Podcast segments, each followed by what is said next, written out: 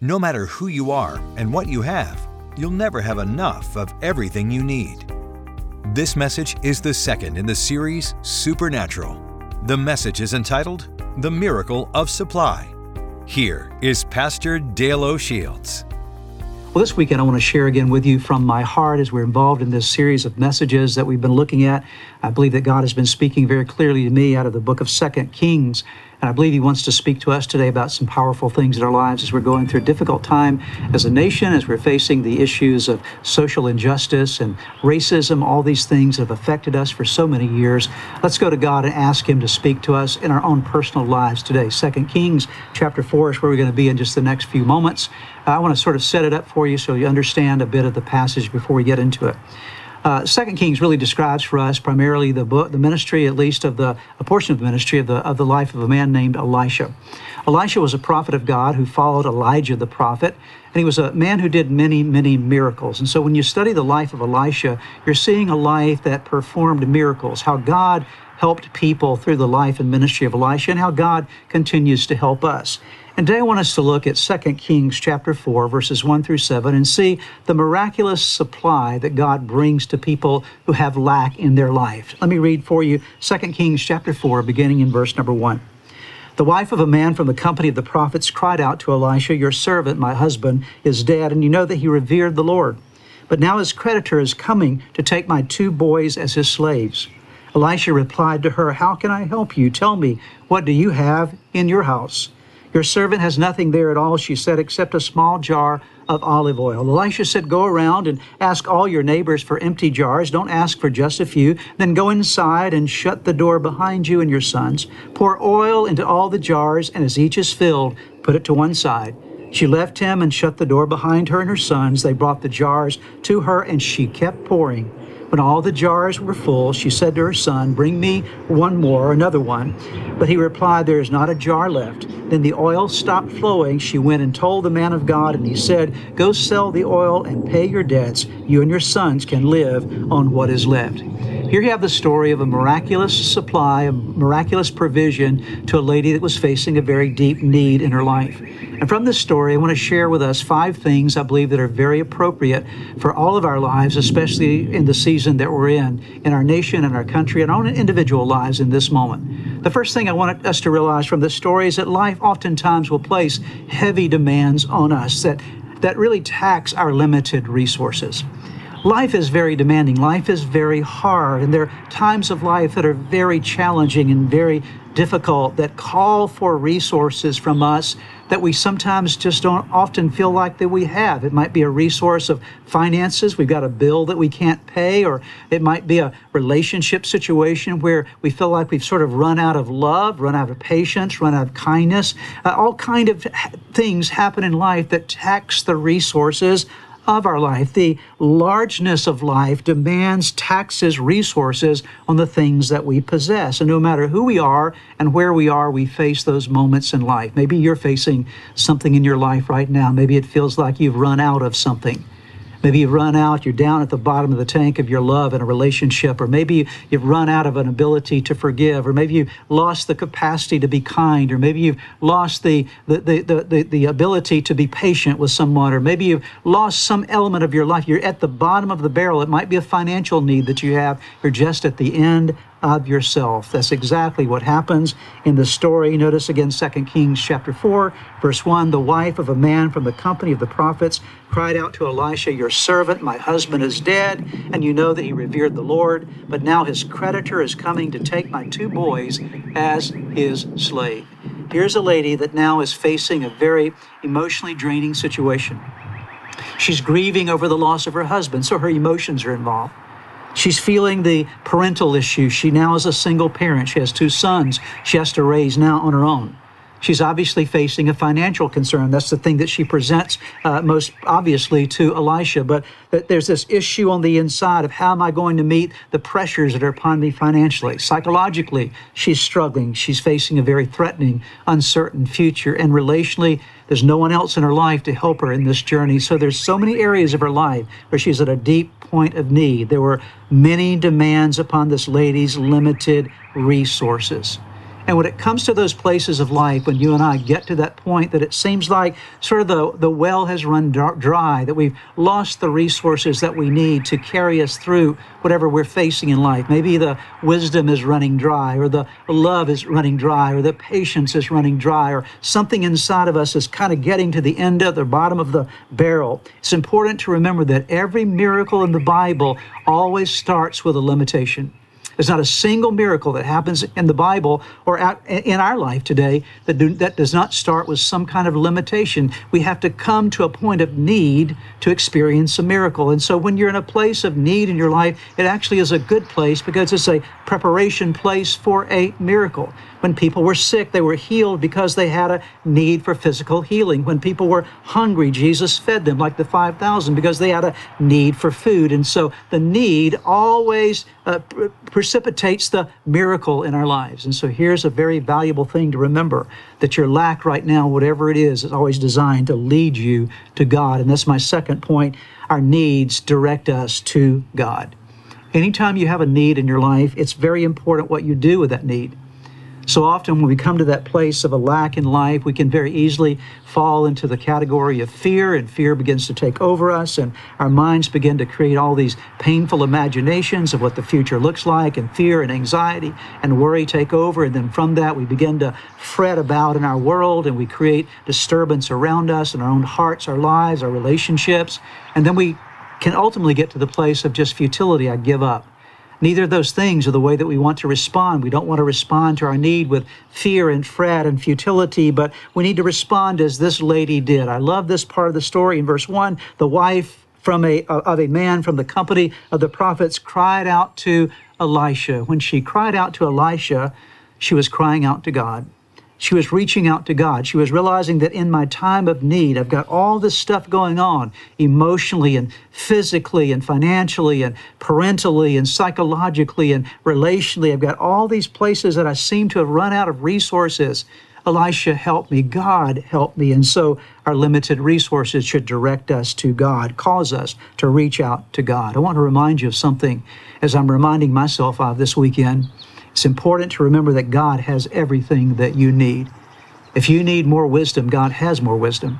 If you need more grace, God has more grace. If you need more patience, God has all the patience that you need. That's part of the fruit of the Spirit. If you need more love, God has more love. If you need more financial provision and, and material provision in, in your life, God has everything that you need. There's not a single thing that's related to human need that you can experience a lack in in your life that God does not have an abundance of. In fact, heaven is filled with every resource that we need.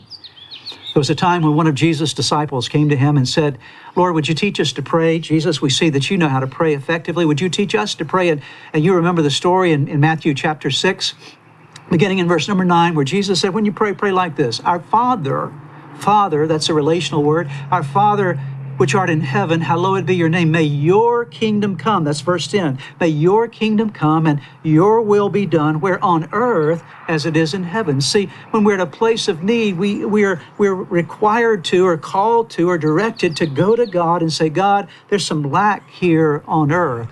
We're asking that you'll take the resource of heaven and bring the resource of heaven down here to our earth. And Jesus taught us to pray this way. And so if Jesus taught us to pray this way, we can expect him to answer. If our world ever needed more heaven on earth, it needs more heaven on earth now.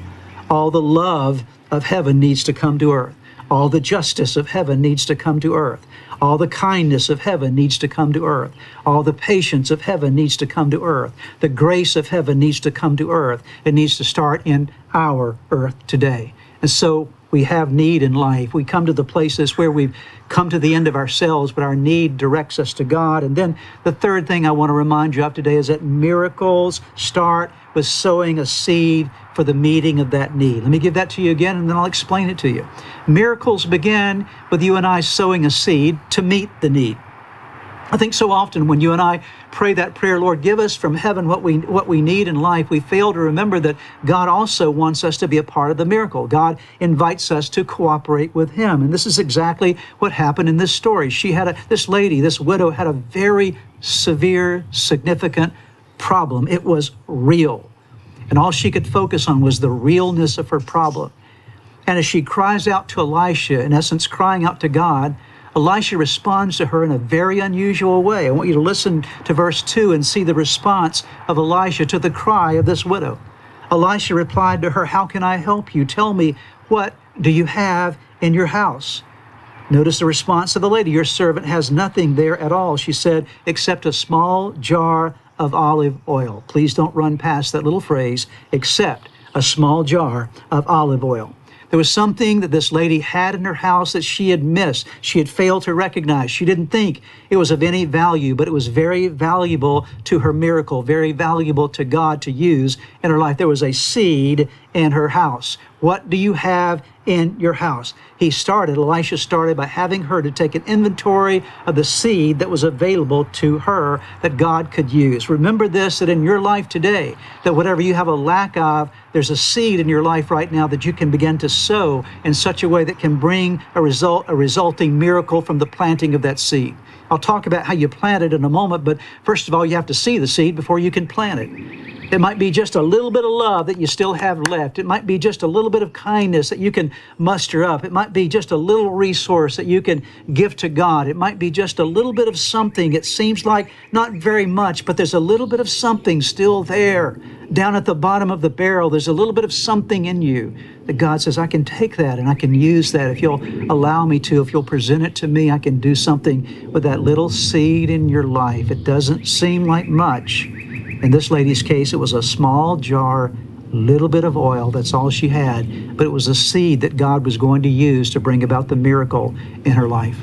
Over the years, my wife and I have planted gardens from time to time, and sometimes we planted them from seedlings and sometimes just from the seed themselves. When you look at a seed, interesting to note, when you look at a little seed, it's, it's very small. It doesn't look very impressive. In fact, it looks very unimpressive. In fact, some seeds are downright ugly. There's not much to them at all, and so they you look at them, so they're very insufficient to me. I want to I want a garden. How can a garden come from this? But we remember that in every little seed, every little seed, there's a DNA, there's potential, there's power in that seed that can produce something amazing. You can plant a little tomato seed and you get a massive tomato bush with all kind of tomatoes that will feed you through the season. You can plant a little oak seed and you get this massive tree that becomes a shade tree for many, many decades to come. Little seeds have power. They're small, they're they're seemingly insignificant, they're unimpressive, but God can take the little seed in your life and do something incredible with it. The, the Lord asked of this lady, What do you have in your house? And the Lord asked of us, what do you have at the bottom of the barrel? What can you scrape up from the inside of you that's a seed that I can use in your life to, to make a difference? That seed that I can use to help you become a solution to the problem, a blessing to other people. Here's the fourth thing I'd like for us to remember today sowing the seed for our need requires two things it requires faith and it requires obedience. Seeds don't work until they're planted. You can keep seed in your hand all day long or in a little container somewhere uh, hidden away. It's never going to produce anything. Seeds will only produce after their kind once they are planted. To grow a tree, somebody has to, in faith, plant that seed in the soil. You have to do something with it. And so Elisha helps this lady realize you've got the seed. Now I'm going to tell you what to do with the seed. It's going to require some faith and obedience. He said, Go around and ask all your neighbors for empty jars. Don't ask for just a few. Then go inside and shut the door behind you and your sons. Pour oil, that little bit of oil, start pouring it into the jars. And as each is filled, put it to one side. Can you imagine how this lady felt when she was told to do this? I'm sure she could not fathom what Elisha was talking about. She could not understand how this little bit of oil could make that big of a difference for her life and for her future. But she does it anyway. She had to believe that God could, could use that little bit that she had to meet the large need that she faced. She had to do what she was told with what she had. The same is true for you and me. We have to be willing to take that little seed and begin to keep pouring, as the Bible says in verse 5 that she did. She took that little jar of oil and all the neighbors' containers, and she just kept pouring. She kept pouring out. She kept planting the seed. She passed the faith and the obedience test. How do you and I pass the faith and obedience test with the seed that God gives us? That little bit of something that's inside of you that's a good seed that God has placed in you. How do you and I in faith and obedience plant that seed? Well, first of all, you have to believe that in that seed, a miracle is possible. In that little bit of what you have in you, there's a miracle that is possible. Hebrews 11 6 says, And without faith, it is impossible to please God because anyone who comes to him must believe. There's that faith again, that he exists, that he rewards those who earnestly seek him. Do you believe that that little seed of something good in your life can be planted and make a big difference? And then, second of all, do what God asks you to do. You can't focus on what God is asking other people to do. You got to focus on what God asks you to do. There's a part for you to play in the process of bringing about a miracle. There's a seed that you can plant, and it's unique to you, but you need to do what God asks you to do. James 2, verse 17. In the same way, faith by itself is not, if it, if it is not accompanied by action, is dead. You have to add some action. Do what God asks you to do. And then, thirdly, just keep on asking God. Don't stop praying. And when you plant your seed, don't just plant your seed, but pray for blessing on that seed. Let, let, that little seed as you as you begin to give it and plant it, say, God bless this little bit that I have to offer, just like Jesus did with the five loaves and two fish. Before he multiplied it, he held it before the Father, and the Bible says he blessed it, and then it was multiplied. Keep on asking. Matthew 7, verse 7, verses 7 and 8 says, Ask, keep on asking, it will be given to you. Seek, keep on seeking, and you will find. Knock, keep on knocking, and the door will be open to you. For everyone who asks receives, the one who seeks finds, and to the one who knocks, the door will be open. All of those words, ask, seek, knock, in the Greek language, they have a continuation concept to them. Keep on asking, keep on seeking, and keep on knocking. I think you will love with me, and probably is one of your favorite verses. It certainly is mine. Two verses Philippians 4, 6, and 7. Don't be anxious about anything, but in everything, in every situation, by prayer and petition, with thanksgiving, present your requests to God, and the peace of God, which transcends all understanding, will guard your hearts and your minds in Christ Jesus. And then make sure you increase your expectation. Have big faith. Believe that God can do big things with your little seed. Oh, that's important to realize. God can do something big. This little thing that I have in my life, that little bit of love that I share, that little bit of kindness that I communicate, that little bit of listening that I do, that little bit of, of, of, of, of wisdom that I share, that I live by, that little bit of gift that I give, that little bit of serving that I do. God can do big things, big things beyond what I can imagine with the little bit that I present to Him, that I sow in my life. It happened for this lady. The Bible says that as she began to pour out all, all the jars from her neighbors were filled, and she poured until every jar was full. Ephesians 3 20 and 21. I love this passage as well. Now to him, that's God, who is able, notice that he's able to immeasurably more than we ask or imagine. God is able to do so far much more than we can ever ask or imagine, according to his power that is at work within us. To him be glory in the church. Notice in God's people, in Christ Jesus, throughout all generations, forever and ever. Amen. And then number five, make sure that you make the process personal. You know, it's not about broadcasting everything that you do. Some things we do in the quietness of life, and maybe nobody else even sees it except the person that we're blessing or the person that we're, we're, we're responding to. But we plant that seed of kindness, we plant that seed of love, we plant that seed of wisdom, we plant that seed of grace, we plant that seed of giving, we plant that seed of serving, and we do it in our own way, according to God's call and God's command to our lives. And we do it in a way that's not a fanfare. We're just doing it as a part of our living our lives the way God has called us to live just as this lady did. She went in, the Bible says, and she shut the door behind her, and her, her, her and her sons poured out the oil in a very private way. It was not a public thing, it was a private thing, a very personal thing in her life. Jesus said in Matthew 6 6, But when you pray, go into your room, close the door, and pray to your Father who is unseen. Then your Father who sees what is done in secret will reward you. Some of the most powerful things that you and I will ever do in our lives are not the great things that everybody sees us do, but it's what we do in secret. What do we do in those situations where nobody else may see? But yet we do the right thing to be a blessing. We do the right thing to plant the seed that God asked us to plant in that moment. And the Bible says that God promises to reward us. And then I'll give you this last point and this idea of faith and obedience. You got to keep giving, never stop giving. Never stop planting seed in your life. The good seed that's there, keep on planting it. Plant it in the morning, plant it at noonday, and plant it in the evening, plant it every every hour in between. Keep on daily planting the seed that God wants you to plant because the more seed you plant, the more harvest you're going to receive. That's what Jesus said in Luke 6:38. Give and it will be given to you a good measure, pressed down, shaken together, and running over will be poured into your lap. For with the measure you use, it will be measured to you. Galatians 6 9 says, Let us not become weary in, notice this, in doing what? Doing good. Don't grow weary in doing good. Don't grow weary in doing good, for at the proper time we will reap a harvest. What is a harvest associated with? A harvest is associated with planting seed. For at the proper time we will reap a harvest if we do not give up planting seed for your need always requires simple faith and simple obedience. You don't always have to understand how it's going to make a difference. Just continue to do the right thing, continue to plant the right seed. And finally, make sure that you live one day at a time.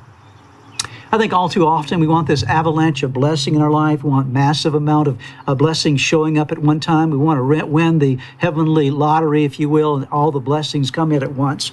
But this lady learned a valuable lesson that you and I need to learn as well. She learned that she could only fill one jar at a time. That one jar at a time is how she received her blessing. They brought each jar to her and she kept pouring.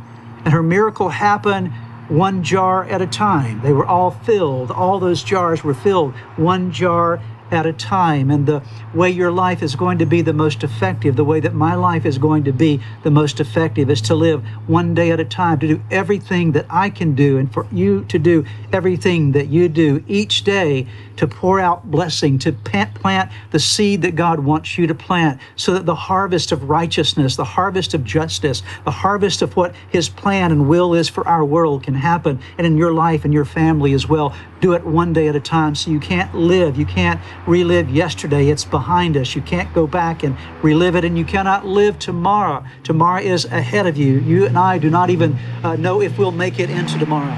But we have a today, we have the present, and the present, as I've heard it said before, the present is a present. It's a gift from God. And so live one day at a time. Do everything each day of your life to be the blessing that God wants you to be. Jesus said, and to pray in Matthew 6:11, give us today our daily bread. Give us today, God, what we need for our lives today, but also enough to be a blessing to somebody else. Matthew 6, 33 and 34, but seek first his kingdom and his righteousness, and all these things will be given to you as well. Therefore, do not worry about tomorrow, for tomorrow will worry about itself. Each day has enough trouble of its own. Jesus said, just live one day at a time. Live for the kingdom every day. Give your best for the kingdom every day, and tomorrow will take care of itself. Focus on today's obedience. What does God want me to do today? Focus on today's prayers. What does God want me to pray today? Focus on today's trust. How can I trust God today? Focus on today's provisions. What can God provide me today that I can share with others? Focus on today's blessings. How can I receive the blessing of God for this day and how can I be a blessing to others? Yes, it's true that there are times in life that all of us come to the end of ourselves. We don't have anything else it seems to give. It seems that we've come to the end of the journey and we feel as though the bottom of the barrel has been reached and we don't have anything else to meet the needs of our life or our family or people around us. We feel very limited.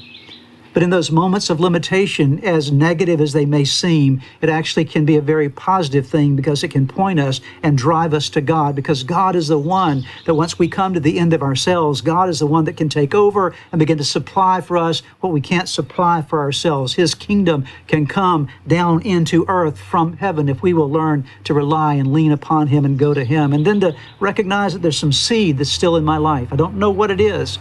But I'm asking God to show me my seed so that I can take the seed that I have and with faith and obedience apply it in the world around me and plant that seed in faith and obedience and to keep on planting and keep on giving, believing that if I'll continue to do good, I will reap a harvest. We will reap a harvest if we don't give up and then to do it one day at a time. You can't live for tomorrow. You can only live for today. May this word be applied to all of our hearts. May we live it out through the power of the Holy Spirit. Would you join me as we pray together?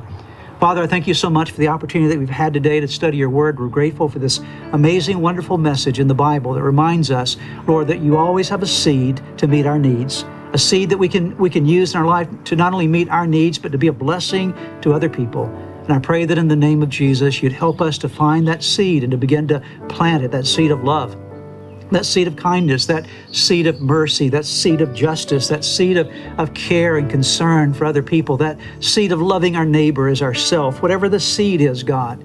Help us to find that seed in our lives and help us with faith and obedience to begin to plant it. And help us to do it one day at a time, over and over and over again. And we thank you for the harvest that will come in Jesus' name. I would like to close today by giving you an opportunity to ask Jesus to be the Lord of your life. Would you pray with me right now? Right where you are, just simply bow your head with me, and I'm going to give you a prayer to pray, and you can simply speak this prayer out, whisper this prayer out, and from the sincerity of your heart, call upon God, and I promise you that He will hear and answer you. So let's pray together. Start by simply whispering the name Jesus. Let there come uh, from your heart just the declaration of His name. Say, Jesus, I know that, that I am a sinner, that I have fallen short with you. I'm sorry for all of my sins. Jesus, I believe in you. I believe that you are God's Son. I believe that you are the Savior of the world. I believe that you died on the cross for my sins. And I believe that you rose from the grave, that you are alive today. Now pray these words. Say, Lord Jesus, come into my heart. Come into my life. Forgive me of my sins. Give me a new start in you. I commit my life to you. In Jesus' name, amen. Now, if you prayed that prayer with me, I want to encourage you with a promise from God's Word that says that when we call upon God's name, we call upon the Son of God, there is salvation that comes to our lives. He changes us from the inside out, and you become a new creation. All things pass away, all things become new. And that's exactly what has happened to you today. Your next step really is to make sure that you get into a good Bible believing church and you begin to study God's Word, get God's Word in you, and to make sure that you get a copy of the Bible if you don't have one and begin to read it. Spend some time every day in prayer. And I would encourage you also to check out the resources on our website that will help you to get going in your relationship with Jesus. You can find them at church-redeemer.org. Get those into your hands. Get started in your new life with Jesus Christ. Thanks again for joining us today. May God bless you, and we look forward to seeing you next time. If you've prayed with a pastor today and made a decision to follow Jesus Christ, we have some resources for you on our website. Just go to church-redeemer.org slash a new you. We pray that this message was a blessing to you.